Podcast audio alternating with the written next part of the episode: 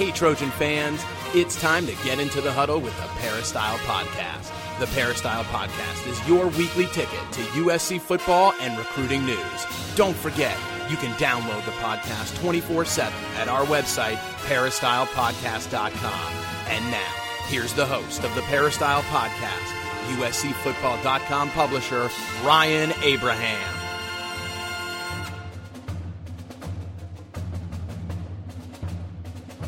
Hello, Trojan fans. Welcome to episode number 346 of the Peristyle Podcast. Today is November 24th, 2014. Happy Thanksgiving week, everyone. Hope you had an enjoyable weekend, except for, of course, the USC UCLA game at the Rose Bowl. We're going to talk, of course, all about that.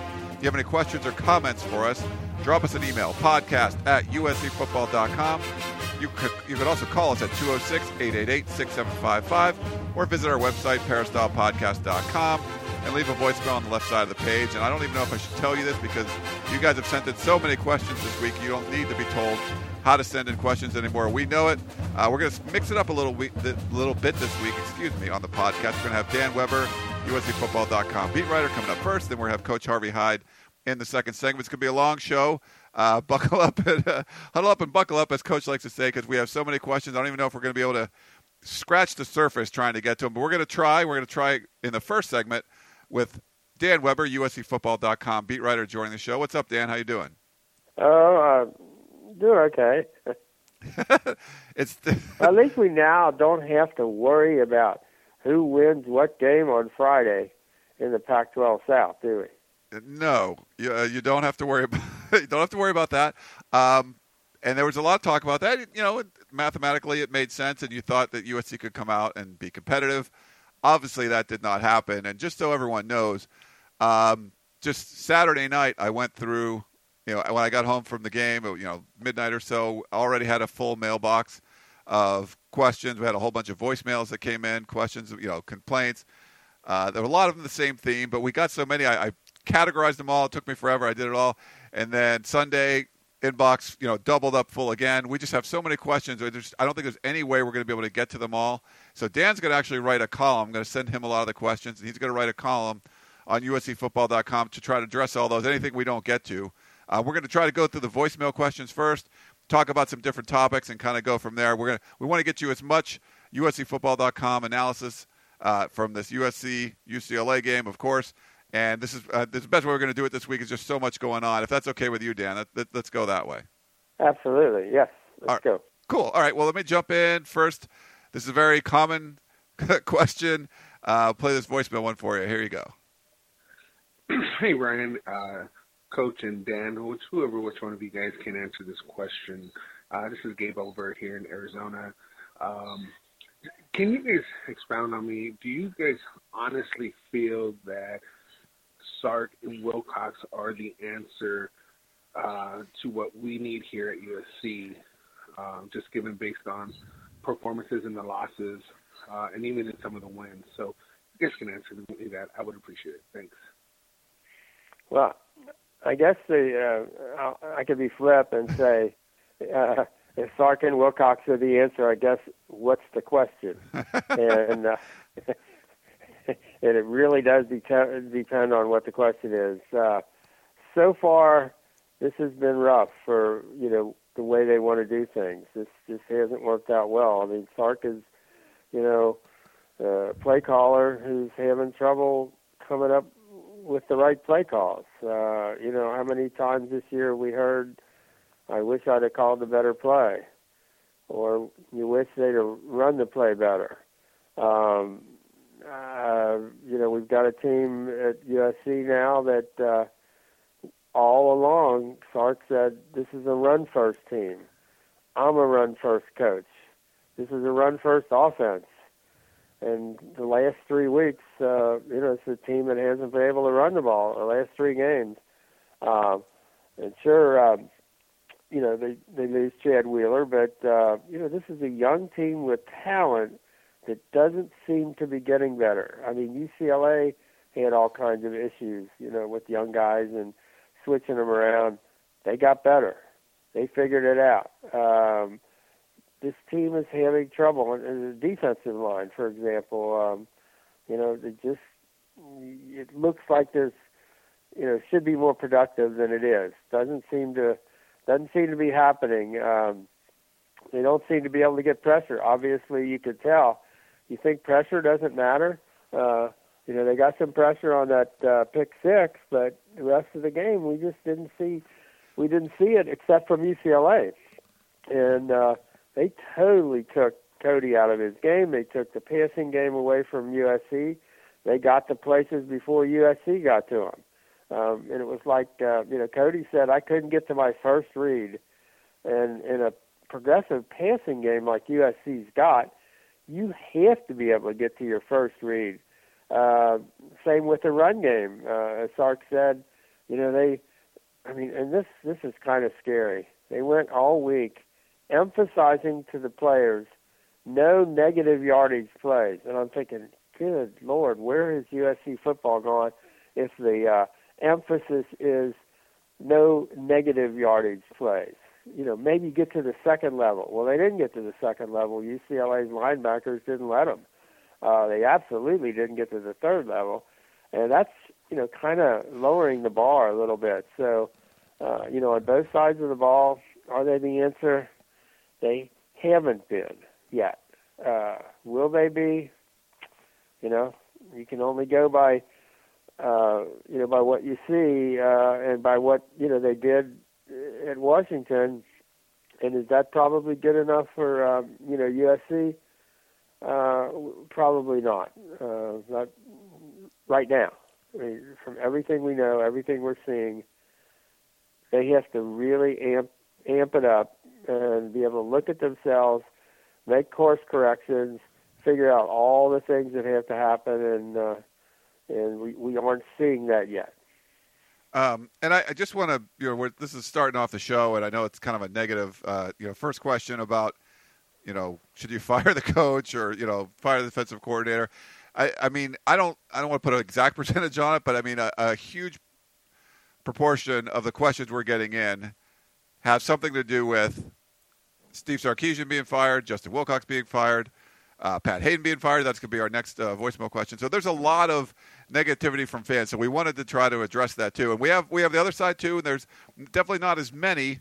Um, and we're seeing it on the USCFootball.com message boards and stuff as well. And I and Dan, to be fair, I mean it's a first year head coach, and we we understand that. But I think we've talked about this even, you know, as soon as Steve Sarkisian was hired, the pressure he would be on right away to win right away, because the team with three head coaches and all the dysfunction last year still ended up winning 10 games. Now, with the loss to UCLA, USC does not have a chance to win 10 games anymore. So you wanted to see them kind of at least do what they did last year with, you know, arguably similar talent and not the same kind of distractions that you saw last year with firing a head coach, Ed Orgeron leaving, uh, you know, uh, Clay Helton coming in, and all those things we kind of pointed out, like, well, Steve Sarkisian calling the plays too oh, you're not bringing back Orgeron, you're not bringing back Pendergast, and and some of the guys. I mean, there was a lot of questions kind of going in there, and now, 11 games in, you're the team isn't performing as well, so that's why we asked those questions back then. So I,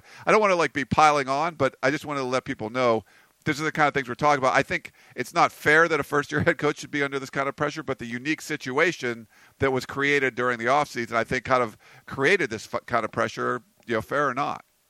Well, and I think the other thing is people shouldn't jump to conclusions. I mean, you know, you may be thinking in in your mind somewhere, you guys, about you got to fire and you got to do this. No, you can't can't talk. You can't fire, you know, a guy a first year coach. I mean, that's not even a remote possibility. So when you ask a question, if you get an answer that says they're not showing the ability to grow and to improve and to get better and to figure things out. Uh, they shouldn't be after 11 games trying to figure out what do we have to do to put our players in you know position to run the ball. Uh, that's uh, that's not progress. That's not uh, uh, an arc that's heading in the right direction. Now, if other people would say, "Oh, you're gonna, you know, you want to fire the coach," no, of course you don't. You can't. I mean, you can't even think about that. It's not even. A, but you can talk about how are things going. What's it look like? You know, are they figuring it out? Do they have the players' confidence? They have the fans' confidence? They have anybody's confidence? No. I mean, that's a problem. That's a real problem. Does that mean, oh, you, you, you're calling for? No, you're not calling for anything, but you're just saying it, it isn't happening. Did it happen at UCLA first year with Jim Mora? It did.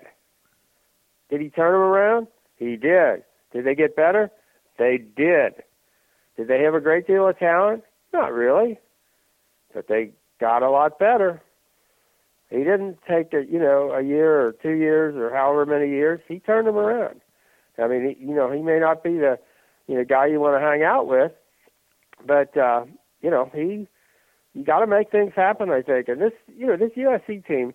Uh, that was a team on the rise at ten and you know winning the ten games last year in the bowl game and the number of players they have back and uh you know the chance. I mean Sark got you know the entire and came in in December he had you know from January on he had all winter.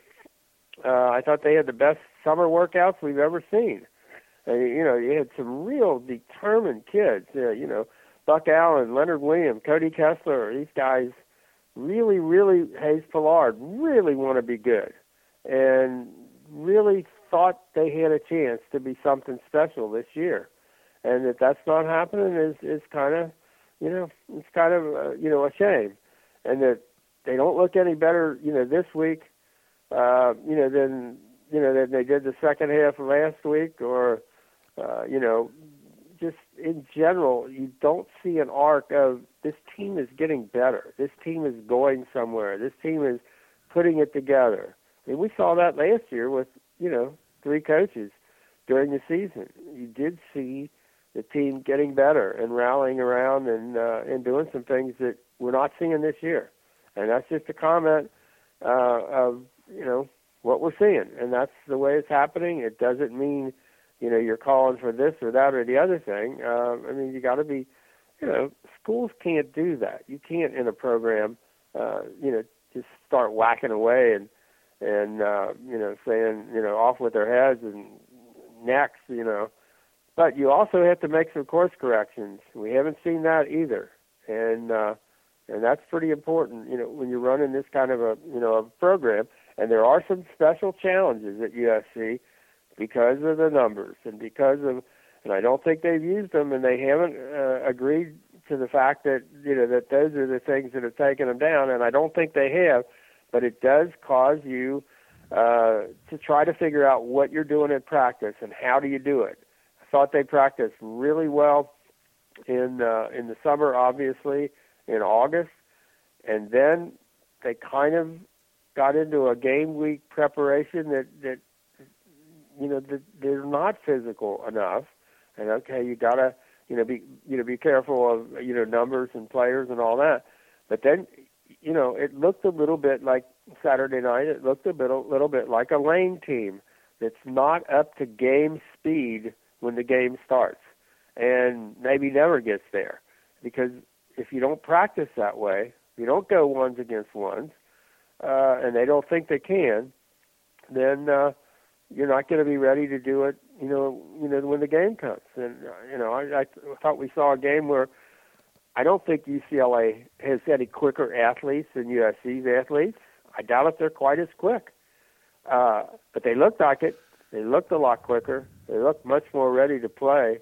Uh, they beat them to the spot most of the game, uh, and I think you know that's uh, that's a factor of how USC's practice over you know these 11 uh, 12 weeks whatever many weeks it is for the 11 games and uh, and that's a that's a concern I would think. All right uh, let's go to another question. Uh, uh not going to be positive. We're going to try to turn around and get some positivity going a little bit later but it just here's another one for you Dan. Hi Ryan. This is Greg from Long Beach. I'm a big fan of the show. You always talk about how USC's got the best players. I want to make the point that I don't think they have the best coaches. There's not one coach on USC that's better than any coach on UCLA. I think we should fire Pat Haden immediately because he fired he hired Kiffin or I mean sorry Kiffin for the job was a bad choice. Thank you. I like your your answer. Thank you. Yeah, well, uh, you know that's not going to happen. You know, Pat's going to make his own own call on uh, on on where he goes. Uh, you know, in terms of the hiring, you know, I think it made obvious sense to me that since USC wasn't, and I made it clear then, made it clear now, uh, USC wasn't going to go after Nick Saban or Urban Meyer. Uh, they weren't going to go after Charlie Strong or you know Petersen. So uh, my feeling has always been that the guys who turned the program around last year should have been entrusted with another year. I think it was an absolute no-brainer. Probably would have saved them three to five million dollars over transition costs, paying last year's coaches not to coach. Uh, probably more than that when you think about. You know the guys they're paying not to coach, and the guys they had to you know offer multiple year contracts to and buy out uh, you know Wilcox's contract at Washington, Washington and things like that.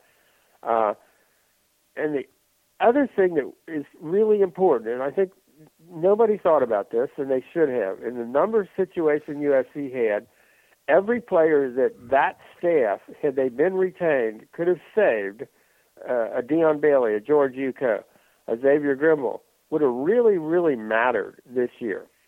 And the next thing that would have happened is if that staff would have come in this year, and I don't think they would have had the record this year's staff has. I think they'd had a better record. But let's say they didn't. Let's say they had the exact same record this staff has, and what had happened at the UCLA game would have happened, and the losses would have happened the way they are happening.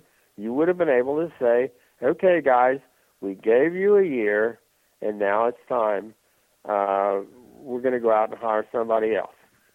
Okay.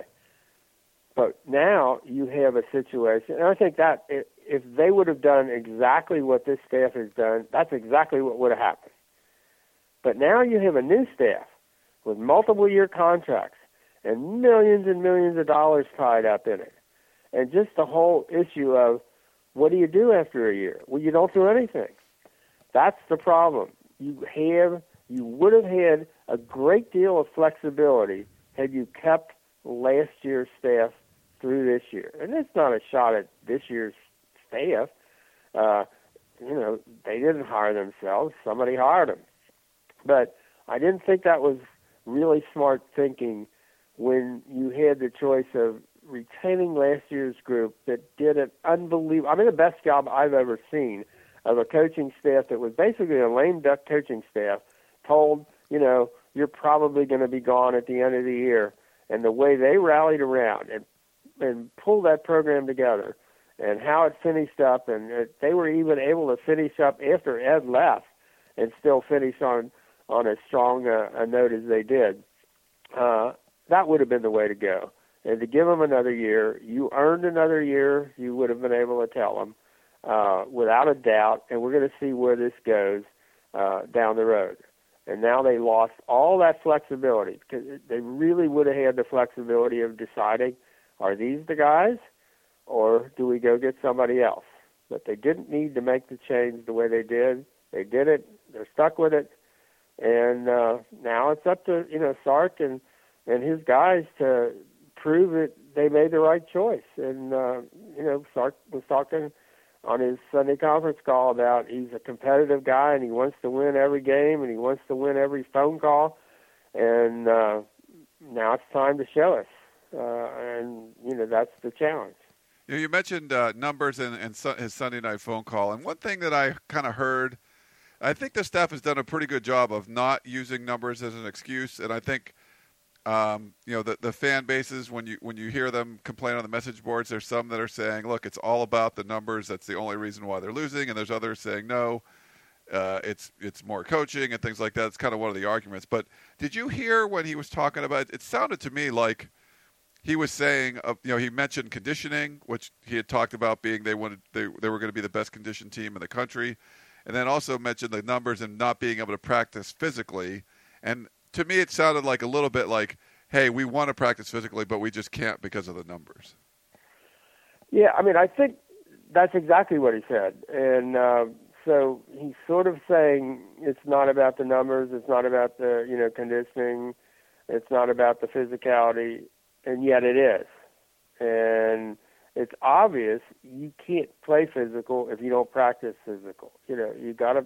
you know you you are who you practice you know who you practice like and uh and that hasn't been hasn't been happening i mean we barely saw any ones against ones last week and there's a level of you know uh challenge of athleticism when you go ones against ones so the the how quick you have to be to get to that spot to get that angle uh and if you don't do it you just i think slow down. Now we've seen this, and this is this is one of the challenges. I've probably seen more practices like that where you see over the years, like with Lane, how they slowed down and didn't I don't even know if they realized it. And you see it in the games and we're seeing it, you know, with this team this year. You know, this is uh, you know, a case of you know, you show up at the Rose Bowl and one team's physical and it's the uh, formerly soft UCLA team and it's the USC team that just doesn't look like it's up to speed and it wasn't. And uh that's because that's how they're practicing. Uh is it a risk if you, you know, go out and, and compete and practice? But they did that in August. They were going hard and they got into the season and, you know, were but the the farther they went into the season, the more you saw them, you know, dial it back just a, just a little bit, just a little bit. And I think they've been really good in monitoring the, you know, the number of plays and the players' health and all that. I mean, I, let's face it, I would have wished they'd have fought the heck out of the NCAA for those kinds of restrictions that really do require you to, you know, make choices about players' health and all that. That's just, I think, you know, unconscionable that the NCAA would ever penalize, you know, a team in in a, in a collision contact sport like football uh, by taking scholarships away. I mean, I just think it's just you, you know just beyond beyond the pale that the NCAA did that. USC should have challenged them on it, didn't choose, chose not to, and now they're in a situation where you know it, really is hard, and I think it's hard for a first year coach. But another reason probably to keep last year's staff on because they had been through it. They had seen it.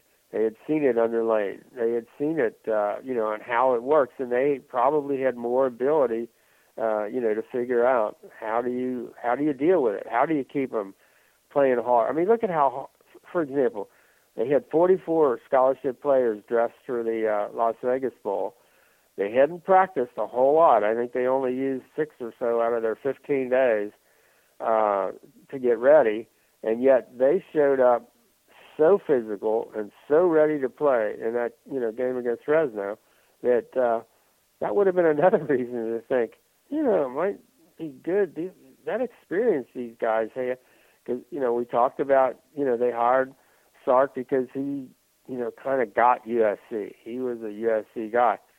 You know that that staff last year I think got USC and got um, you know what it's like to coach uh, you know, with the numbers that they had. Uh, so, you know, I wish they'd have, you know, considered all of the issues when when making that decision, but they didn't, uh, or they, you know, decided it's better to go this way. I'm not sure if they'd make that decision today, but uh, you know, you just have to hope that everybody learns from, you know, all of the things that we know that we know now and uh, and and and get it going from here. But uh, I think this time last year they were probably in better shape than than they are this year, unfortunately. Well, speaking of what they need to learn, that's the next question. So let's uh, let's play that one for you, Dan. Hey, Ryan and Dan. So many troubling things about this season, but you guys have been spot on with your recommendations going back to uh, early last year and even the year before that. So my question for each of you is Give me three or four things each of you would do to make this thing better next year. Thanks a lot. Love the podcast. Okay, well that that could get me in trouble. Uh, really quick. I probably, you know, there are guys' livelihoods, you know, jobs uh, on the line here. Uh, I mean, I probably wouldn't want my head coach calling the plays, you know. And if I've got a really competent play caller on the staff who proved it uh, in a lot of ways last year. Uh, I'd probably start with that. I mean, that would be uh, that's kind of a you know I think there's enough to do being the head coach at the University of Southern California without having to worry about, you know, putting the plays together, you know, putting the plays together, thinking about them at halftime. I mean, I would probably like my head coach to be holding hands with the defensive coordinator at halftime and trying to figure some things out, rather than trying to figure out, you know, what kind of plays he's going to call in the third quarter. Although, not that that matters, the way USC what shut out seven times this year in the third quarter. So uh, uh, that would be one thing. Uh, the second thing, I'd try to figure out a way to encourage the coaches not to coach tentatively, not to coach afraid that something bad's going to happen.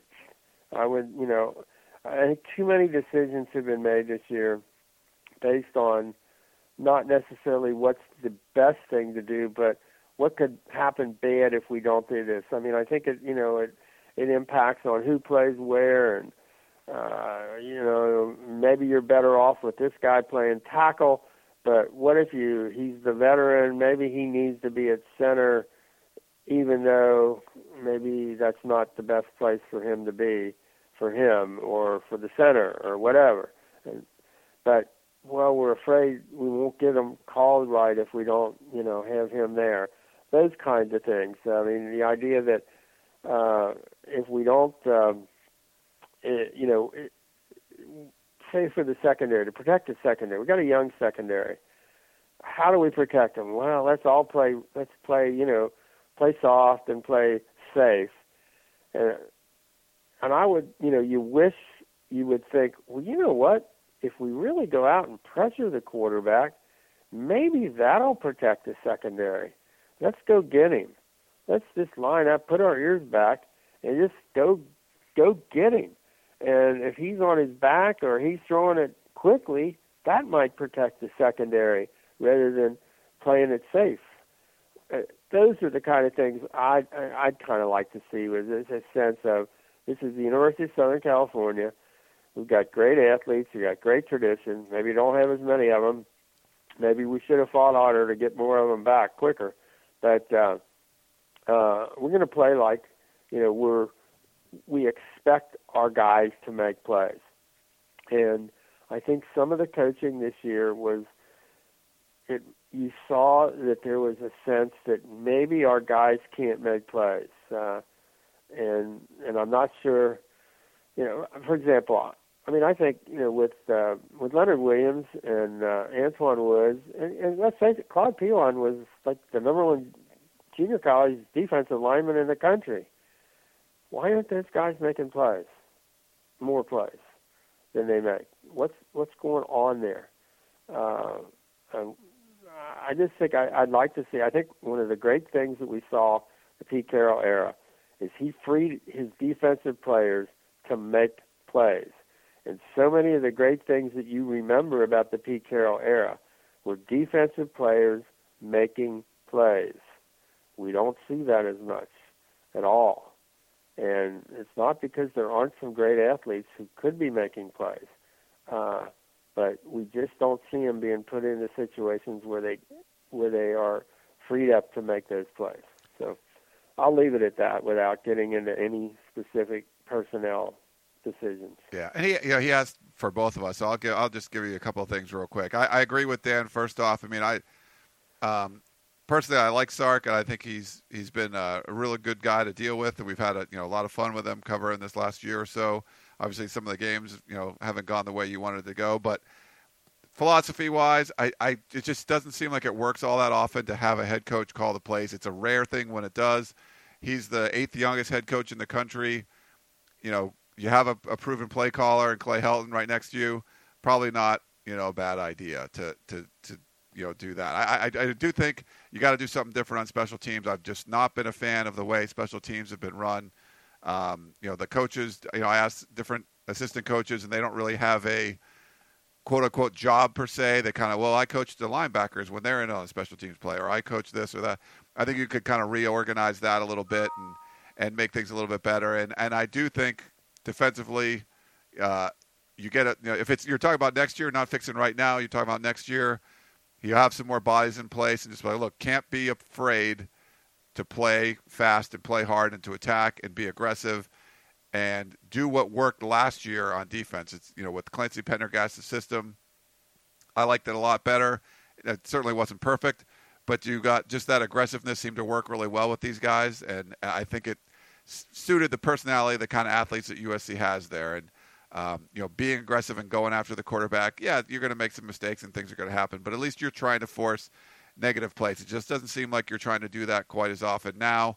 So maybe you feel better with more bodies in there let the you know let the dogs loose, be more aggressive on the play calling there. So again, Dan, no, not talking about any specific personnel or anything like that, or, or employees of the university, but just some different, I guess, philosophical changes that that would probably help.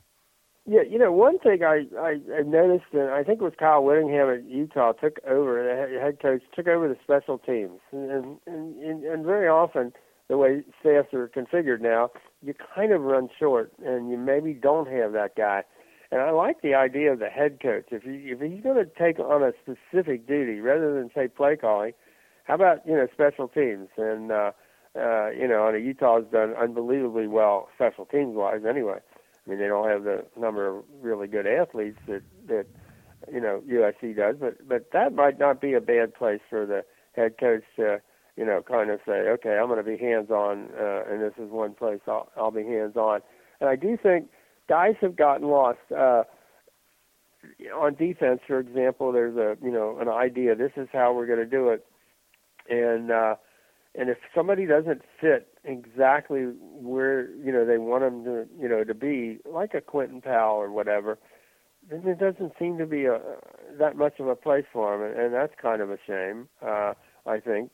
I think there. What you said, Ryan, is that maybe you figure out what will this group of players do absolutely the best, and how do we, you know, figure our, you know, configure our defense in order to take advantage of the limited, you know, numbers that we've got, and and make sure we're not, you know, missing out on somebody. Uh, I think that would, uh, you know, would be something you'd like to see.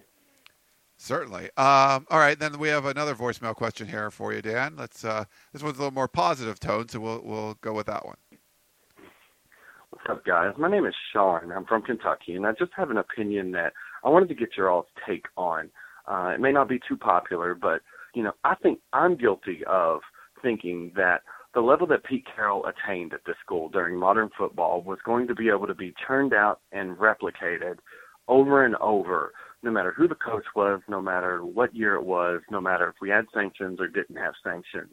And I think what's been proven to us in modern football with the falls of Michigan, Texas, and Florida is the simple fact that that's impossible. I mean, we'll see it when Nick Saban leaves Alabama.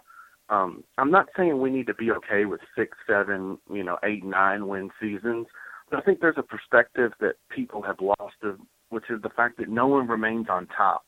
And this overwhelming cloud of doom and gloom and negativity over Sark and over the state of the program, I think is just a little bit exaggerated. Uh, I'm upset. Everyone's upset. But we will be back, and it will be sooner rather than later. Uh, thanks. I enjoy the podcast and fight on. Okay, I always uh, enjoy talking to some uh, fellow uh, Kentuckian. Uh, uh, that's that's a that's a great take. I think my my take would be this: um, uh, it really does matter I mean, it's an interesting dilemma, and to some extent, it can't be all about the coach. It's got to be, as we just said, about players making plays. And yet, ultimately, it is all about the coach. I mean, if you want to know, it isn't just cycles that have taken uh, Michigan or Texas or, you know, you know those traditional powerhouses and taken them down. It's bad coaching. And if you get bad coaching, uh, you know, if the people in, you know on top aren't aren't doing their job, uh, you know, there is no guarantee. You're not, you know, you're not protected. Uh, Alabama went through a bunch of them, and uh, you know, in the '90s, and and, and much like uh, USC in the '90s, you're as good as those guys are. You're not going to be better than they are. And uh, I think the thing that I always remember this, I was covering Penn State, Michigan, first time uh, covering a, a game at the uh, at the Big House, and I remember here comes Michigan, and they come out and they got the you know I mean obviously you could make the case that they got the best looking you know the most classic interesting helmets or the the colors. They got the biggest stadium they got you know people kind of argue that you know hail to the victors is the biggest you know the best fight song. At the time they had the most victories of any team in major college football. And um out comes their head coach Gary Moeller. And, and you looked across the way and Joe Paterno was at his height now, Penn State didn't have any of those things. They didn't have any fancy uniforms, didn't have the colors, didn't have a fight song that anybody remembers. But it was obvious when you saw the two guys, Joe Paterno was far, far and away the the superior coach over Gary Moeller. And uh, you know, you just thought, what's wrong with this picture? A school like Michigan, you can't have a Gary Moeller as your head coach. You've got to get that right. And uh, you know, I think it's uh, it really, really matters. Uh, you know what what's going on, and I think one of the the things that's frustrating to people is this: if you would have hit Alabama or uh, Texas or Ohio State or anybody, Notre Dame, with the sanctions that were hit, USC was hit with, and if you put them in a situation where they had three head coaches during the season last year, you would have devastated those programs. They would have been on their hands and knees. They wouldn't have been winning 10 games. That USC was able to do that tells you something about the potential at USC. USC may have more potential to be that kind of program than any any program in the country. I mean, there was a reason that the whole NCAA, including the Pac-10, uh, was scared to death of what was going on with Pete and USC because they realize USC might be that one breakaway school that really does have that kind of potential. Uh, and it's up to USC to make sure, you know, that they get it right, and they can't have unforced errors. And you know, there are people who look at this year and think, "Wow, this is the year." You know, you, you're you're finishing up the sanctions. You've got more talent than you absolutely had any reason to think. You know, you've got the best, you know, maybe the number one pick in the NFL draft. You got the best running back in the Pac-12. You got one of the more efficient quarterbacks in the country. Uh, you've got some of the best true freshmen in the country. You know, this is a, a place where a, a program shouldn't be, but USC was. It had that potential, and uh, you can't have unforced errors in terms of, you know, what do you do next? Uh, who do you who do you build around? How do you get you know from here to there? Uh, and so I think that might be some of the reason that you see the you know people that have kind of a sense of uh, doom and gloom because you've got a couple of more years invested. Uh, you know the way this is going, and if you're not in a place where there like there was a lot of excitement about the program at the end of last year and I think it paid off in that recruiting class.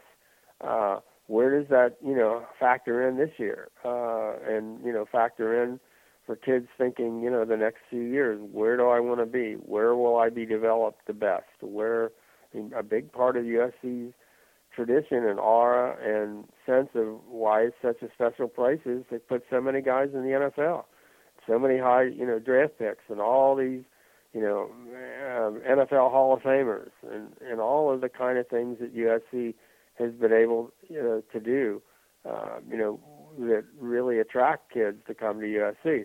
Now, you don't want to have anything now that the opportunity at least is to go back to a full recruiting class. You don't want anything over that to make it look like, yeah, is that really the place for me to go? Uh, so so I think it's you know there's been a kind of a, an exaggerated sense of doom and gloom, but you know I think there's uh, there may be a reason for feeling that way in this season, the way this season has gone.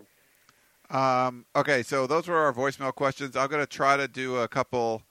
Uh, we've been we've gone pretty long. Uh, I'll do a couple yeah. uh, written questions. If that's okay, Dan. We'll send the rest to uh, Dan, and he can put a column out of it. But Um, Charlie had to touch on a lot of points, so maybe this will be a good one. We'll, maybe we'll just end on this one. So I enjoy the show. A couple comments and a question. Um, UCLA knew our snap count. Maybe if we would huddle, uh, they could communicate. Banner could communicate with Kessler to inform him what he sees. Just a thought. So he's talking about the snap count.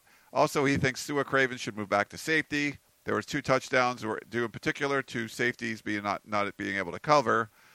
And then he also wants to know why do we go no huddle uh, if we're still taking the same amount of time it would take to huddle to actually hike the ball. Uh, so those are the kind of three things. Yeah, that that's a that's a really good one because I mean one of the things about no huddle was that you would uh, not allow the defense to keep you know switching personnel and and bringing you know people in groups and and, and all of that. And, and here, while the USC kids are standing there, all looking to the sideline, UCLA's running in guys in and out and in and out, and you're thinking, well, what the hell?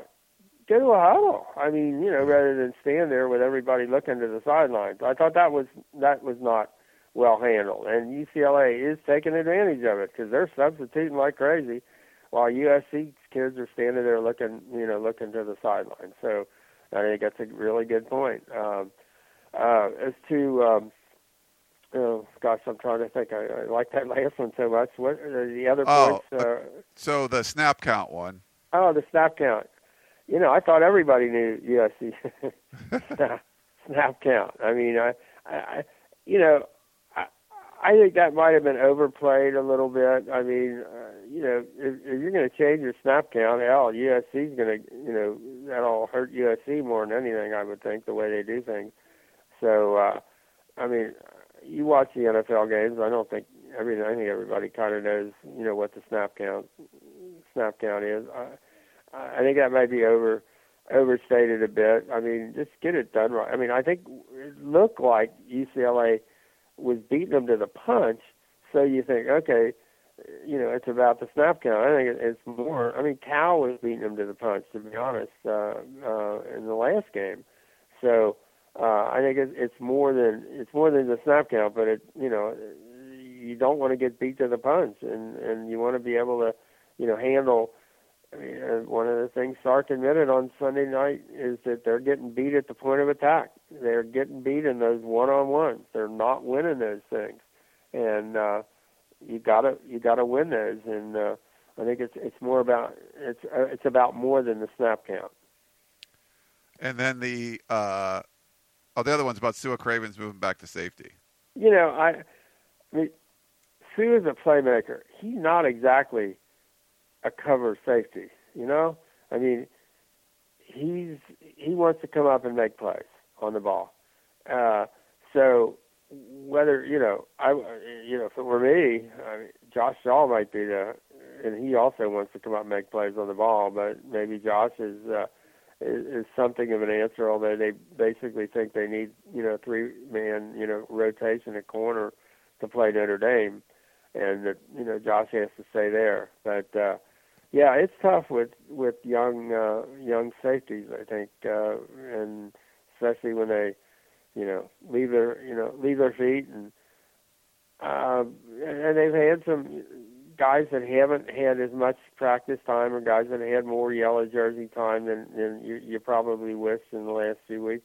I think I think there's where you get hurt when you you aren't able to practice absolutely full speed and really challenge them. I think that was the the, the absolute benefit of Pete's system was the one you know the ones against the ones full speed every day and that really helps guys like safeties who have to make plays in space. And uh, and the UCLA UCLA did a great job in formationing and scheming to force the USC safeties to have to make plays in space, whether it was tackling or plays on the ball, and neither of which they got done very well. And uh, my my feeling on the inability to make plays in space is that's a direct result of not being able to practice at game speed and game tempo. And uh, I think that that's a, a reflection of that as much as anything. But uh, I mean, just making you know uh, Sua uh, a safety uh, exclusively and all that. I'm not sure that's you know that's the answer. Uh, I mean, I kind of like him in the middle of things. Uh, obviously, UCLA again did a great job of not letting him be as much of a factor as USC would hope him to be, and maybe some of that was USC not letting him be as much of a factor as he needs to be. But uh, uh, but I'm not sure that just you know having him be the you know more of a safety is is the exact you know answer there. Um, and then one uh, just last comment Jeff wrote in before. Uh, we had that question about the band going around. He said the band. You remember, like the band, like the little groups of the band. Oh yeah. Go play around the Coliseum. He said the band used to go around the stadium if SC was ahead in the third quarter. The person who did that uh, with the band is no longer there, and no one else started doing it again. So that's what that's from Jeff. So he's saying that that's why that's not happening right now. So oh, okay. Any It's band members out uh, there? People not- like that. They weren't banned by UCLA from doing that.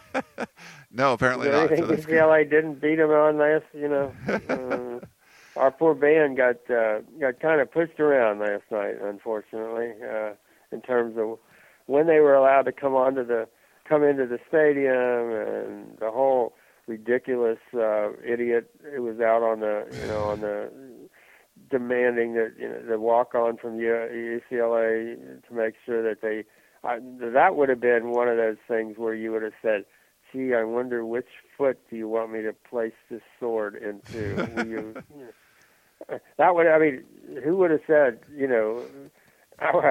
Although it would have been nice to see Art Bartner take the sword and ask the guy where he wanted him to put it. Art Bartner was Uh, yelling. He was he, he has he's the one that had security come and take him off because they they had already made an agreement that they were not going to stab the field.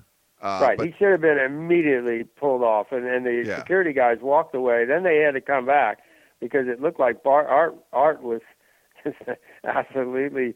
You know, he said, we're trying to go on the field, and there's some idiot in a blue jersey standing in the middle of the field. I mean, you know, just get out of there. But uh, UCLA, I thought, handled it like a bunch of jerks in in a lot of ways uh, yesterday. But you know, hey, I think that's what you want. You want the other team saying you're acting like a bunch of jerks because uh, you know that means you probably got under their skin and you're probably got the upper hand. And uh, and I guess you would like for the days when the UCLA people were doing the complaining about those jerks from USC.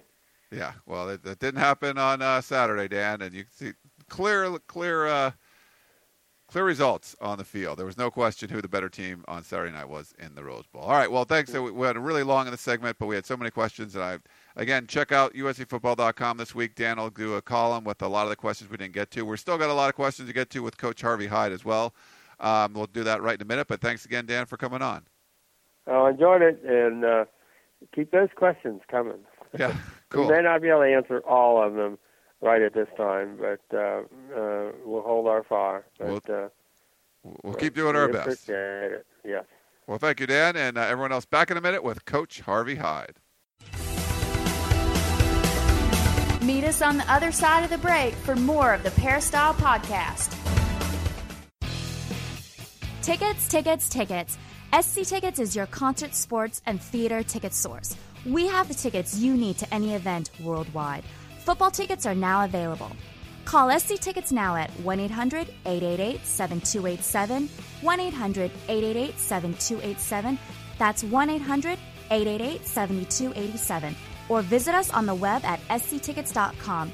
SC Tickets, concert, sports, and theater. Oh man, What's wrong? it's my marketing guy. I can't get in touch with him, and I'm still waiting on simple website changes to get done. Who are you using? Uh, some cheap and easy website company. I just can't get results. It's so frustrating. I never had that problem with my marketing company. I use Circle Marketing. They're always available, very friendly, and do great work. My business has seen improvements. They handled my website, online ads, and much more. Go to circlemarketing.com and see if they're right for you. CircleMarketing.com, huh? Well, go there right now. We now return to the Peristyle Podcast and your host, Ryan Abraham. We're back on the Peristyle podcast. We got Coach Harvey Hyde in the second segment this week. I'm going to talk all about the USC Trojans' loss to the UCLA Bruins in the Rose Bowl. Coach Harvey Hyde was there. Coach, how you doing, sir? What's up? I'm doing great, buddy. It's uh, a beautiful Monday in the week of uh, Thanksgiving. And before we get started, in case I forget, I want to wish everybody out there a happy Thanksgiving, a safe one. Uh, if you can be with your family members, please do so. And if you can't uh, make that special call to them or make that special call to someone who maybe not doesn't have a family member, and you want to just uh, call them and tell them that, hey, I'm thinking about you. We love you, and we wish we could be with you. I think that means a lot to people. I'm going to do a lot of that starting earlier in the week, so I don't miss anybody, right? So I'll start with you. Happy Thanksgiving, Ryan. Thank you so much, Coach. Happy Thanksgiving to you. That's a great sentiment. Now, hopefully, everyone, all of our listeners, will go out and do that. Um, wanted to let you know you can follow Coach Harvey Hyde on Twitter at Coach Harvey Hyde. It's really interesting week to follow the coach on Twitter at Coach Harvey Hyde. Of course, I'm at Inside Troy. Uh, I want to thank our sponsor, too, Southern California Tickets. SCTickets.com is the website, or you can call them at 1 800 888 7287. If you need tickets for anything in Southern California or the country, go to SCTickets.com and they will hook you up. And, Coach, like I talked about with Dan in the last segment, we had so many questions, and I'm still still getting them in. Uh, it's a ridiculous amount of questions. It's, it's by far the most we've ever received, so we're not going to be able to get to all of them. I wanted to get to the voicemail ones, and you know, and, and try to touch on as many of the written questions as we can. So we might as well just jump in, Coach, if that's cool with you. Ryan, that's fine with me. And just to let everybody know, I got more tweets yesterday. I spent about an hour and a half retweeting everyone. I always say if you ask me a question, of course I can't make it very lengthy, but I'll certainly get back to everybody, and that's at Coach Harvey Hyde because we just can't do it all. But I'll try to make sure I get back to everybody. Yeah, because I know on the Trojan brunch you guys had so many calls and just it, oh. there wasn't enough time. I mean, I, there's just not enough time. There's just so much going on. Um, well, let me jump in, and we'll go with uh, one of these voicemail questions. Here you go. Well, it was a tale of two coaches.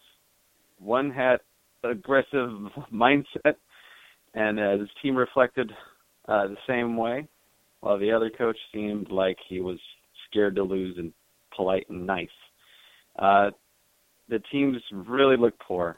It was sad to see. We have a five-star safety playing wide receiver when we have tons of wide receivers. Ugh, I can't believe this. Another year. Uh, when's our next coach coming in? Well, And I don't want it to be that bad uh, because uh, it is bad. You've heard me talk about that the entire year. I, I, I, you know, I've always made this statement. I think I'll start off by making it again. Always have your players on the field. If your players aren't on the field, then you're hurting yourself. For example, let's take UCLA. It's a good example. Myles Jack, not a bad running back, is he? But where does he play? Defensive linebacker. Is he much bigger than uh, Juju Smith? Not really about the same size, aggressive, same temperament, great athlete. Uh, could Juju Smith be a running back? Uh, absolutely, he has been, Ryan, and you've seen him be a running back. Uh, and uh, for some reason, uh, they wanted to play him at receiver. Now he's a great receiver, but you got to get your players on the field. When Darreus Rogers and Mitchell and these other great players aren't playing, then are you really totally utilizing your players, especially when you have number problems? So how do you benefit yourself when you have great players sitting on the bench and you're complaining about numbers? It doesn't make sense to me. So you're slow at the uh, defensive ends. Uh, you don't. Uh, you're not aggressive enough as far as on the defensive front, where these great type of speed athlete guys can come after you and put a good rush. Plus, they can cover. Juju's can cover as a linebacker. Uh, at one time, I was thinking playing at safety. He could play that safety position too. He could play a lot of different positions. And Adoree Jackson, why do you keep messing with him on offense? Unless you promised him you'd do that, why? You have other guys that can do that stuff. Let him become a great corner, which he is. They haven't thrown a touchdown pass on him the entire game. He played complete man the entire game and never once was beaten. So, you know, uh, I can't figure that type of stuff out. Uh, I've been talking about it. Uh, Mora's team plays with the personality of Jim Mora. If you look at Jim Mora, he's got his brim of his hat pulled down. He's never questioned. He's following the game completely. He's not calling offenses. He's not calling defenses. He's being captain of the ship. He he he of course uh, can control the game the way he does with his headset and communication with the coaches, and uh, he's in control. There isn't any towels on his sideline. There isn't any fake fire. It's a job, and it's pride. And he's doing it with the same athletes. Believe me, the same athletes that USC recruited. And Ryan, you can say this. You run a uh, recruiting service. Those same players that are playing for UCLA, USC recruited, and USC re- rejected a lot of those players. Massington, they rejected because he injured his knee his senior year, year yet he comes and catches, catches a touchdown pass. So they have great athletes. And, and you've heard me say this all along. The numbers have made a difference, but not in the game. They've made the difference of players that may have been at USC that now are playing against USC.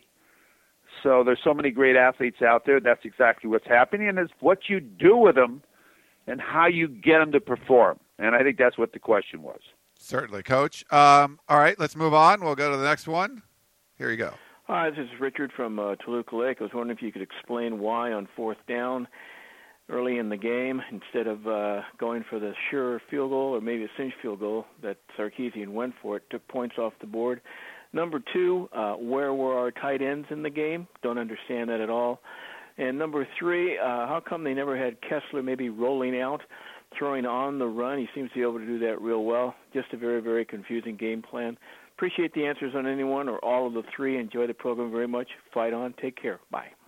Thank you very much. Help me remember all three of those questions, okay? Would you, Ryan? Yeah, sure. That so the last one was uh, Cody Kessler rolling out more. We've got a bunch. okay, bunch let's of those. start actually. with that one. Yeah. Let's start with that one. Okay, first of all, it's a very good point, and you make a very good point because I've always said if you do this, I do that. And if you notice, most of their uh, twists and, and stunts and the way they came after Cody Kessler was in the middle of the line with the defensive line, and the offensive line really had a problem picking it up. Uh, I can't understand why, but they never could adjust to that. So if that's happening, you roll away from it. And eventually they'll stop that because they know they're you're rolling away from where their stunts are coming or their twists are coming. And if you do this, I do that. If you I do that, they'll do this. So what you get them to do is slow down in those type of stunts so that when you do throw from the cup, you won't be seeing those twists as often because you've been rolling out or sprinting out or tearing out or whatever you want to call it away from where all the blitzes are coming. Uh, the very good question, very good question, and and why they didn't do that, I don't know. Uh, that's a question that uh, could be asked at a press conference. And you know, when you ask a coach that, the coach has got to. Me, I'd answer. I'd answer you honestly. I'd say because I'm stupid. Okay. I mean, it, it just makes sense. You can see this. I can see this. I don't know what they're thinking about. Okay. Now, the next one. Why did you pass up a field goal? Yes. Because uh, I don't know. Let me ask you this: Do you ever pass up points in a football game early in the game when it's going to be this type of contest where you have no idea where you're going and you're going to need these points? You're going to need these points. You had to go for two points later in the game. If you'd had those three points, it could have made a whole lot of difference in what the final score is going to be. So you never pass up on points. And what got me too on the two point conversions, that you bring this up and I'll throw points out at you. Uh, you have a timeout or you have a review or whatever they're doing uh, where you have time to call a play and what you're going to do, and you go onto the field and get a, got to call another timeout uh, and you have the leading rusher. You did have the leading rusher in the in the conference, and you throw the ball. Uh, I don't know. Uh, sometimes uh, it's easier to sit here on Monday and, and say why this, why that, and why everything else. But I have to admit to you, I say that during the game. Why? The Vainuku uh, play on fourth and two. Uh, he's up about two yards behind the center. It reminds me of the Stanford game last year in the Rose Bowl when Stanford reverse pivot or, or handed the ball directly off to their fullback Hewitt, and he made not enough for the first down. Well, it's the same thing. You reverse pivot, you give the ball to Vainuku. Everybody's submarining for the short yardage there. Vainuku, who hadn't carried the ball five times the entire year, runs right into the middle of the line and has no game. I don't I don't know. These are just things that go through my mind. But I can't say I'm second guessing. I'm not second guessing. but I said that at the time. Yeah, Coach. Do you know just on the Vainuku point? Before I don't want to interrupt you, but the he only played one play in the game. One play. That was the play. He comes in for one play, runs the ball into the line, gets stuffed. Third and two, they have to punt. See, so those are the things that I've seen a lot of people say, "Oh, coach is second guessing." I'm not second guessing, because these are things that I said during the game, as you do as viewers, and you're watching the same game I am, so I'm not making up a different game. So these are things that get people, I think, roused up like they are today. All roused, and they were yesterday. We couldn't get all the callers on the turkey or the turkey brunch, on the Trojan brunch. So, and what was their third phase oh, of that question? Tight ends. Pardon me? Tight ends. Tight ends. Well, tight ends have disappeared uh, a long time ago when they said they only had one tight end on scholarship, but yet one appeared, and I'm not as sure where he came from, but all of a sudden Bryce Dixon was there catching a pass. All of a sudden, before it was on the desk of somebody, and then someone didn't know what was going on, but secretly that got he got his bus pass and was able to play. but as far as the tight ends are concerned, they haven't utilized their tight ends the entire year. Everyone knows that. Down the middle, they ran a two deep safety uh, when they double teamed out uh, the receivers, and you could have utilized him all day. That's why the backs. That's why uh, Buck Allen caught so many passes. We, you saw him coming across the middle, catching across passes and so on. He caught four passes in the game because they were leaving the middle of the field open. So, but that's where normally you use your tight end on curls and comebacks and sit downs right in the open area, find the open area and sit down and throw the ball. But a lot of it has to be too. Uh, he didn't have a lot of time, Kobe, Cody, to call throw the football. He really didn't, and he and he didn't have a chance to check around. But still, you've got to be able to stop that type of pass rush. Now, how do you stop that type of pass rush? Okay, you don't throw to your tight end anyway. So you're being Gertner in the game, the big uh, tackle that doesn't play. You put an 86 number on him. Or you make him a tackle. I, I would only put an 86 number on him or whatever number because he's eligible and they'd have to watch him. And if you wanted to throw a pass to him, you could. And you block him up as a tackle.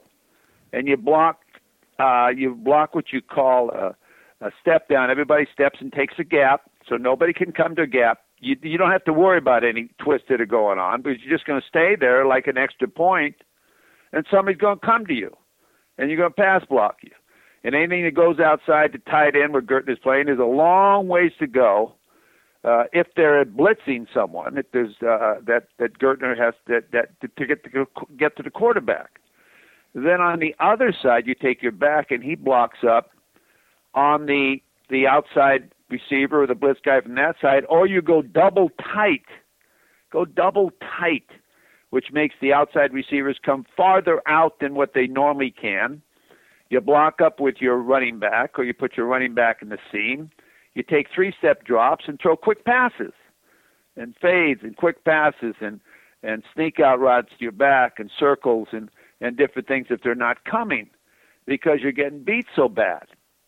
So there's different ways to defeat those type of things by just stepping down inside. Everybody takes a gap, and you don't you don't get confused. This guy goes there, and the other lineman comes. You just stay there. Somebody will come to you, but someone's responsible for that gap. But they they didn't do that either. So that's the way it goes. Uh, all right, Coach. Well, let's move on to the next question. Here you go. We'll play it for you. Hi, Ryan. This is Al from Fresno. Um, angry about the UCLA game. I think we're at the Lane Kiffin stage where the team just doesn't want to pay, play for Sark anymore. Uh, they don't have the fire that uh, they had last year to win these games. Um, my question to the coach is, being that it seems like we're only taking seven plays into this game, into all of our games, uh, we're predictable. Um, offense is based upon two guys. Defense, you got the same guys making plays. Um, what's it going to take to turn this thing around?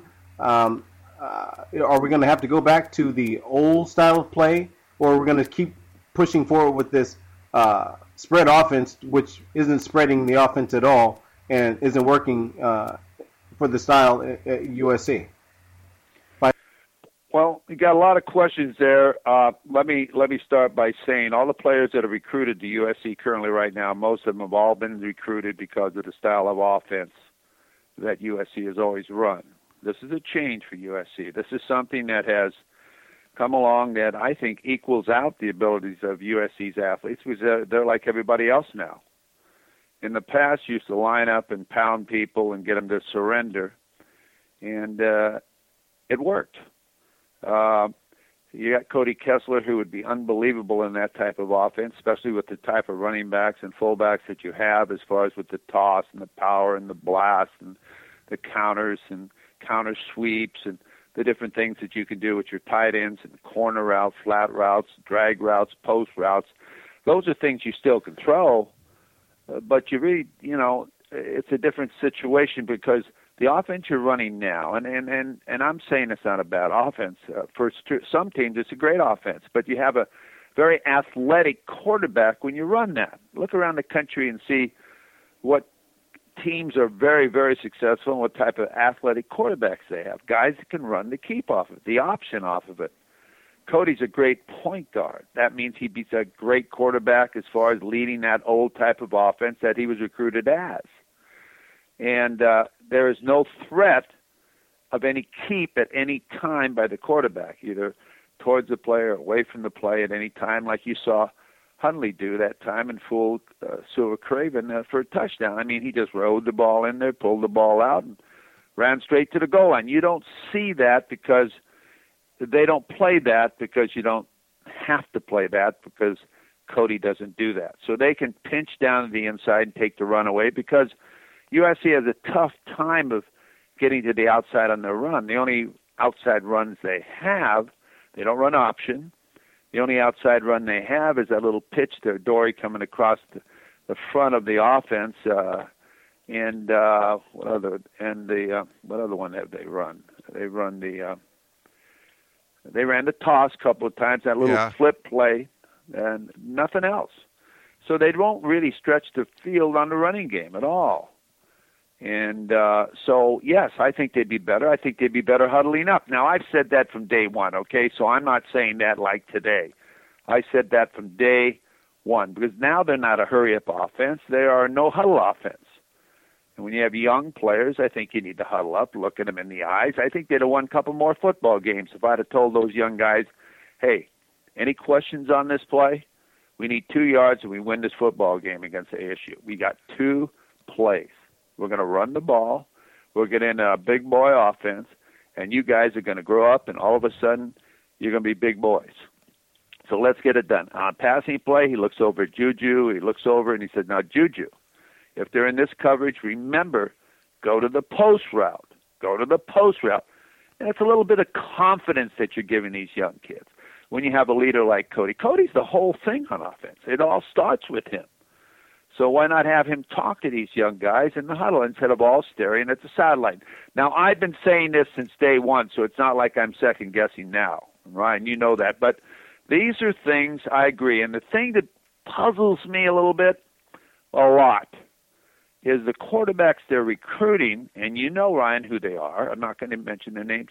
They can't run either. So the only one that can run pretty decently is the one at San Clemente, and he's having a pretty decent year. Denard, I think his name is. Is that correct? Uh, Sam Darnold. Yeah, Donald. Okay, he runs pretty good, but the other ones don't run. So you're going to run the same style of offense without the threat of a great athlete at quarterback. To run this offense, you got to have a great athlete at quarterback. That answers your question. Well, speaking of quarterbacks, coach, we had two guys kind of writing about, excuse me, Cody Kessler, uh, Jason from PA. Cody plays great against subpar teams, but seems to disappear when it's a big game. Anyway, the quarterback competition opens up again next year, and Max Brown. Do you think Max Brown gets a legit shot? And basically, same thing from Tarek. He says, I've said this before. Kessler never shows up for big games, and his interception killed any momentum USC had in the UCLA game. Do you expect open competition in the spring? You can't be the USC quarterback and not show up for big games. Kind of harsh criticism there, but we got a lot of people kind of writing in about that. Well, you know, um, that is that is a, a tough question, and I don't blame Cody Kessler. He is doing what he's been taught to do in the style of offense that they are currently running. Uh, Cody, just think, what would you be without Cody Kessler? That's the way I look at it first. What what type of team would you have without Cody right now? He's throwing 30 touchdown passes. Uh, he's been uh, leading the team. He's got one of the highest proficiencies as far as percentage and completion rates. Uh, he hasn't been playing with the best offensive line the entire year. There's been a lot of different philosophy during the year. Uh, first of all, they didn't they ran the bubble screens and they didn't throw the ball down the field. And they did throw the ball down the field, and then then uh, they weren't rushing the football. And then, then they are rushing the football, and now they aren't rushing the football. So you know, it's hard to just say blame it on one person or say if we had a different quarterback, it'd be a different situation. I always say put your quarterback and all your players in the best position where you can win. Uh, so I would say, what would it be like without Cody Kessler? I'm telling you, half the touchdowns or the, a lot of the plays he makes, man, he makes under duress. He's only thrown three interceptions the entire year, and he scrambled around in some of the biggest plays. He stepped up in the pocket, or he's been flushed out of the pocket and thrown the ball down the field. Now, one critical thing I have to say, he throws too much to Nelson Agholor. Now, I don't know if that's under design, if they've told him to do that, but when you have great receivers, you got to throw the ball around the field. Now, maybe you're not running the correct pass routes for anybody to be open, but you can't. You got too many great players, like someone earlier mentioned the tight ends and, Juju Smith, George Farmer. I missed missed him. I should have mentioned him earlier. Hey, these are great flop. These are great players. Get your players on the field and utilize them. And if you if you can't run the football, throw the football. And eventually the running game will open up, but they've got to take notice to who they're defending as far as those great receivers, and that'll help and assist the offensive line if you put them in a position where they can pass rush or pass block. They've never been a great screening team, USC. They never run draws, USC. So, uh, you know, when you throw the ball a lot and you don't use these other parts of the series of the passing game or the running game with series, it's very difficult. I don't know of one complete series that they run. Complete series. Uh, they run one play off of every series, or maybe two plays off of every series. And for you out there that uh, disagree with me, that's fine. But for you that know football out there, know what I'm talking about. Uh, JD and DC coach wrote in and had some really interesting stuff and I posted, I tweeted a few of these stats out and uh, posted some stuff on USCFootball.com message boards. But he said he wanted you to comment. Uh, there's a lot of excuses about lack of depth. And so he wrote in and, and kind of went through the number of plays that some of the players uh, uh participated in. He said twice as many UCLA defenders, six, played 70 plus snaps than USC defenders, three. Um, that would seem to undermine the rhetoric that SC defenders are forced to play an abnormal number of snaps. Pullard, Cravens, and Jackson played all 76 snaps. Also, both USC and UCLA had 11 defenders who played 30 plus snaps. The difference was UCLA had eight defenders who played 15 snaps or less, while USC didn't have any on defense. And he, he noted some some snap counts of some guys that didn't play a lot. We mentioned Soma Vainuku. He pointed that out. He only played one play, and it was a critical play. Uh, Andre Walker didn't play. Um, Chris Hawkins didn't come in and play. And, and Quinton Powell is another one who's a good tackler, he didn't get to come in and play at all. And he said oddly high snap counts. Leon McQuay, who obviously struggled a little bit in this game, uh, had 69 snaps. So he had he had quite a bit of snaps out there. But maybe kind of your comments on. It seems like UCLA had a whole bunch of you know same amount of guys that played a lot of plays as well. Yeah, you know, you've heard me talk about numbers the entire year. If you've gone through and you count the plays, the number of plays for the entire season that the number of players SC have played and the number of players that UCLA or not UCLA, but all their opponents have have played, it's about the same, Ryan. It's always about the same. You can only get so many players in the game. It's an it's uh, uh, the number of plays and the ball control that the offense has to have, and you got to look at it when you have numbers. Uh, where you're lacking numbers is where you try to you know, help that side of the football. I haven't seen uh, the offensive side of the football helped the defensive side of the football. And I'm not saying the defenses play, played great the whole year. They played have played pretty good in some games, uh, as far as the numbers and statistics and rushing that they gave up. And I'm not going to take that away from them.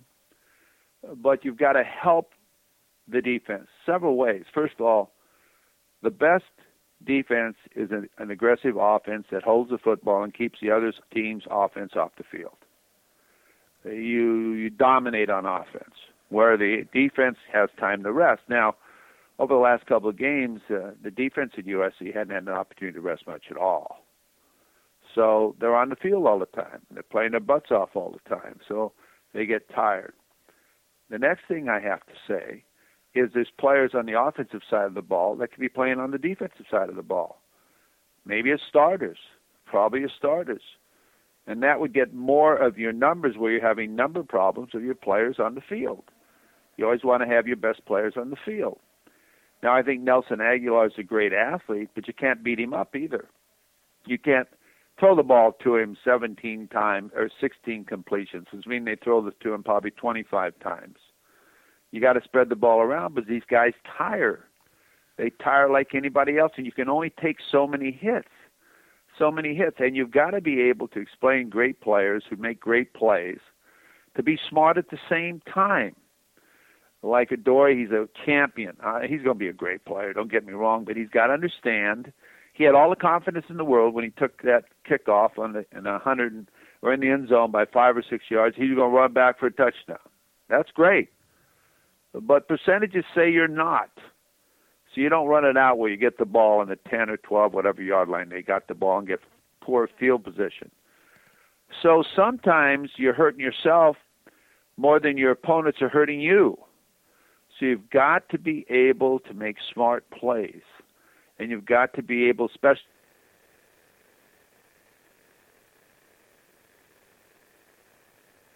At both sides of the football, plays that help yourself, like on the defensive side of the ball. When you rush continuously three guys, four guys, that just wears you out if you want 100% out of them. So give them some help. Bring other people. Give blitz, stunts, cross charge. Do all the twists. Do everything where it causes an offensive football team more preparation time to play you because you do more different things over there.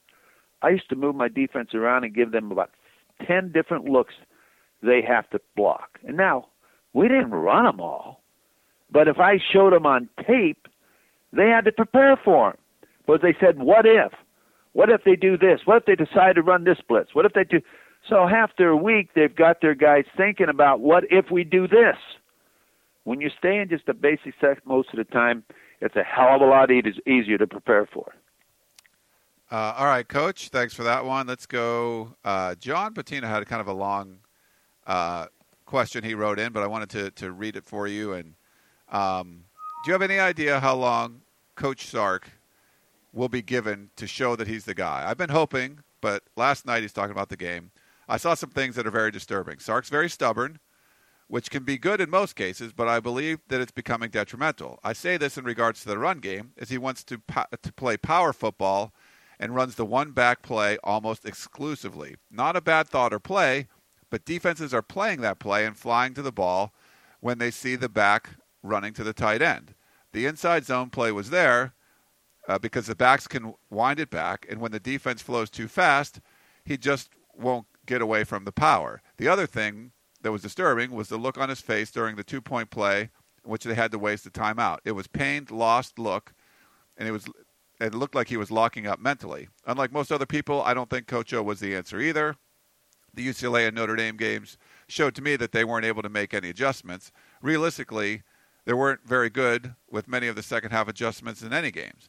I don't know where they go. Lastly, Sark is uh, more than likely loyal to Wilcox, but they need to revamp what's been going on on defense. Offensive coordinators are too good in this conference, and they they know exactly where the defense is going to be and do. So some good stuff there from John Bettina. I want to get your thoughts, Coach. Well, what was the first thing he asked? Uh, uh, the stubbornness about Steve Sarkisian and how they're doing uh, oh, how long the they'll run last game. coaching and all this and that. How long? How much time? Well, first of all, let me do this. I, I don't get into how long coaches coach. That's up to Pat Haden and his his uh, advisory group or whoever makes the decision on coaches at uh, in any sport at any level. Uh, normally, at a, at a school like USC or a Pac-12 school or anything, normally a coach gets four years.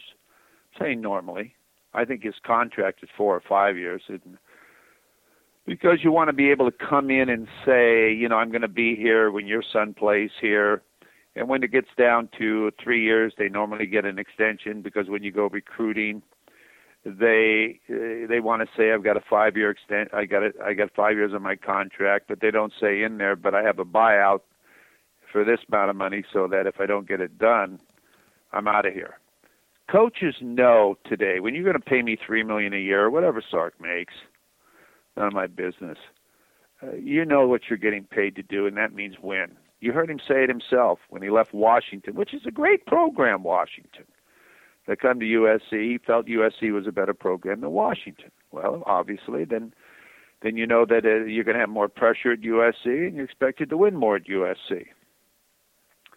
So, how much time do you have? I don't know how much time you have. That's for uh, that's for Pat Haden to decide if he, if the if the team is getting better. And the way I evaluate a team is from the first game on: is my team getting better? Is it stronger fundamentally?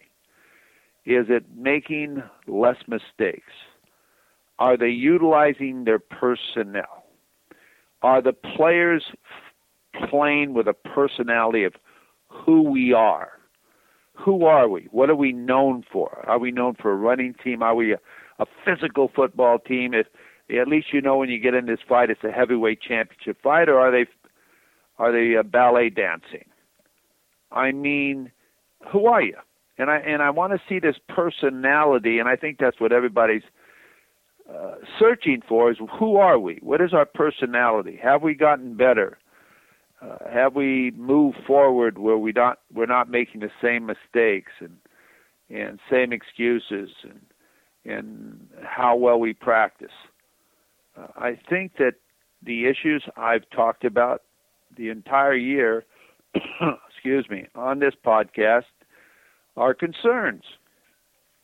I've said every Sunday when or whenever we do this podcast that you got to evaluate yourself first. It all starts with you and it all starts with the university. What does the university want? What does the president want? What does Pat Haden want? What do you want? Do you want to go to the Rose Bowl every year? If you want to go to the Rose Bowl every year, then you got to make concessions and you got to make sure that your head coach has fuel in the tank and in the program. Now, I think they give Coach Sarkisian everything he needs. Don't get me wrong, but are are you flying at the right altitude? Uh, are you making progress? And I think that's how you evaluate a, a football program. Uh, people people can be satisfied even sometimes in defeat if you play hard and you play good and somehow you just lost. And it's a tough way to go, but you get it done. So I think that's what you look at in this program, and you decide for yourself the questions I just asked you. As far as it starts at the top, is he getting the proper support? The Josh Shaw situation, was that treated properly? Uh, all of these different things as far as what it takes to win at USC. Remember, everybody's trying to win. And is there still that intimidation of an opponent when you come into the Coliseum where you used to come and you used to think, oh, God, this is going to be a dangerous day? Not just because of the football, but who else is, are we going to lose today because they're going to beat the crap out of us? Is that still there? My feeling, the way I feel, you answered any way you feel, there is no intimidation. People don't mind coming to LA. In fact, they look forward to coming to LA. It was half the players that play in the Coliseum now are from LA. So uh, that's the way I answer that question. Um, all right, thanks for that one, John. Let's see, we're going to do one last one. Um, and again, I apologize for not being able to get to all these. Check out uscfootball.com. Dan's going to have a a column trying to address a lot of these questions coming up there. And feel free, jump on our message boards, uscfootball.com, on the Peristyle or our football forum. You don't. I mean, you can be a member on the Peristyle or just uh, sign up for a free account on the football forum, and you can post any questions there. And getting a lot of discussions with other Trojan fans. Um, JV wanted to know, and this comes up a lot. And, you know, we might have touched on it already, but he said, well, first he said, luckily there was tequila available uh, at the at the half, but that's besides the point. I'd like for you to comment, uh, the, for you to coach to comment on why there never appears to be any halftime adjustments made during games uh, that we lose. Well, I'm not in the locker room. Uh, I don't, uh, you know, know exactly what's being said in the locker room. But if you don't make adjustments, then obviously you're you're not, uh, you know, you're doing what you're supposed to do. You, you're supposed to adjust. If you're getting hurt at this, you better do something else. We talked about that. Football is nothing but chess. Football is nothing but if you do this, I do that. If you do that, I do this. Because you can't cover everything if my athletes are good or better than yours. So I don't know what goes on in the locker room. I don't see anything change. In fact, the worst part of their football the entire season has been the second half. So are there more adjustments uh, having been done at halftime by the opponents of USC? I don't know, but they certainly execute better in the second half and they allow the other team to get into a rhythm where they build up confidence. And what beats you is when a team starts to believe in themselves that they can beat you. There's no question anymore. They get momentum going again. And USC has allowed teams to get the emotional part of it back, whether it's on the road or at home. They've allowed quarterbacks to get into a rhythm. Travis Wilson, uh, all these guys, uh, Jared Goff. If you know what I'm talking about, they got into rhythm. Brett Hundley. Let's talk about the most recent game. First half, first quarter, first half. He was first, especially his first quarter. I thought they played good D. It was that first touchdown that UCLA got. Nelson Agholor fumbled a punt, and yeah, the guy was wide open, but still they had full, terrible field position. But they were make, making things happen. They weren't afraid to go after him. They were playing aggressively. They flew around. They played with a lot different intensity and, and emotion. I said, "Wow, these guys are. Is going to be a hell of a football game, man. These guys are getting after it." But as the game went along and they started to spread the difference, you could see it. You could just see it all happening. It was like a movie script. It was just all happening. It became a UCLA town. And as like Brett Hundley said after we own LA. LA is our city, whatever the hell he said. And but you know what I'm saying? They believe that. These kids believe that, see? And that is carrying them into this game and carrying it through the game. Because they want to prove that's the point. And that's what they say maybe in the locker room before they come out when Mora talks to them, when no one's in the locker room, says, We're gonna say it in here, guys, this is our town. LA is our town, and this is what we're going to prove. And there's some people that doubt this. My personality is is hey, we're going to go out there and we're going to resurface, uh, resurvey this city. Uh, but how how can you argue with that? I mean, three years in a row, they've been able to do that. It hadn't been any closer to scores. And where did it all start? After USC beat them fifty to nothing. Yeah, that's what all started. Uh, they got embarrassed. Their program got embarrassed. Guerrero didn't like it anymore. Their alumni didn't like it anymore, and uh, they brought in a football coach. And I said, Jim Mora's a football coach. You watch him.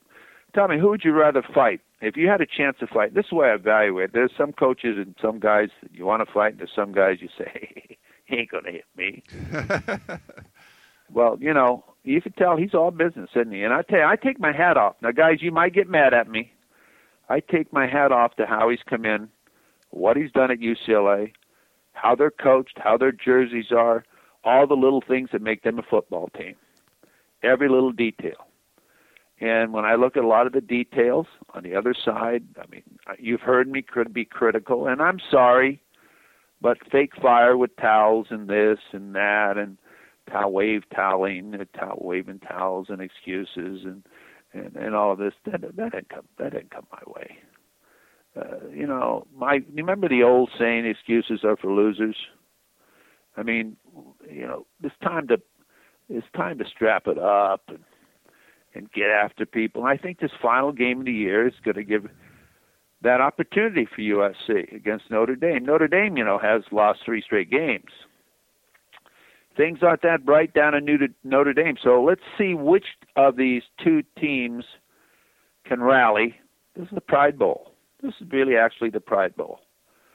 Which young team was Notre Dame started nine freshmen on defense last week against Louisville.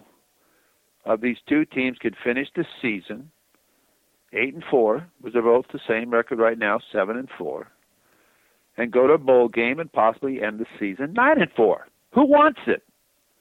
You guys want it, or is it just me that wants it, or the fans that want it? And then direct your team to that direction and do what you're supposed to do as a coach and a team so that you can end the season nine and four, which is somewhat respectable. For USC, maybe not, because if you go to USC, you're supposed to win them all. That's it, Ryan. Great points, Coach. Thank you so much. And I know it's a long show, and again, apologize for not being able to get to all the questions, but we all we did our best. We we got to as many as we possibly could. Hopefully, touched on all the topics that were interesting to you. And thanks again, Coach, for coming on the show. Ryan, thank you, buddy. Happy Thanksgiving to everyone out there. Take care, and uh, I'll uh, we'll be back with you next week. All right, huddle up and buckle up, as Coach likes to say. Thanks so much for tuning in to the Peristyle Podcast. Happy Thanksgiving, everyone, and we will talk to you next week.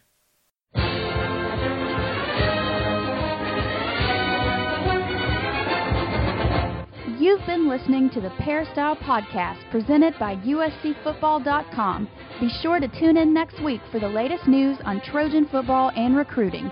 And don't forget, you can automatically download the podcast directly to your iPod or MP3 player for free. Just click the iTunes link on peristylepodcast.com or search for Peristyle Podcast at the iTunes Music Store.